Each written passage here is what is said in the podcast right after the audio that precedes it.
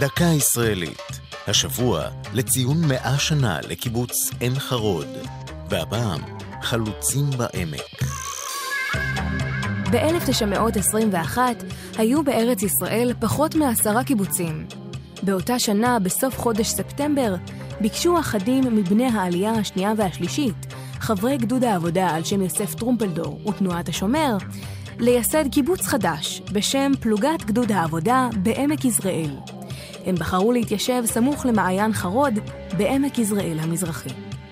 כעבור שנים מספר העבירו את היישוב לגבעת קומי, המרוחקת קילומטרים ספורים משם. בין חברי הקיבוץ היו אחדים ממנהיגי תנועת הפועלים בארץ, כדוגמת שלמה לבקוביץ' לביא, שפיתח את דגם הקבוצה הגדולה, קיבוץ חקלאי תעשייתי המוכן לקלוט לשורותיו כל חבר, ושמספר חבריו ימנף את כלכלתו. רק על ידי נבחרים לא נבנה את הארץ, כתב לביא. אם אנו בעד בניין קבוצתי, עלינו להתאימו להמונים.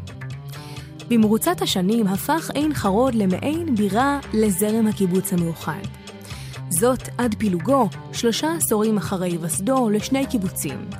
עין חרוד איחוד ועין חרוד מאוחד. ב-1954 הקימו חברי האיחוד את קיבוצם צפונית לקיבוץ האם. זו הייתה דקה ישראלית על קיבוץ עין חרוד בחלוצים בעמק. הפיקה אור זועי סולומוני, ייעוץ הדוקטור מרדכי נאור, כתבה והגישה עדן לוי.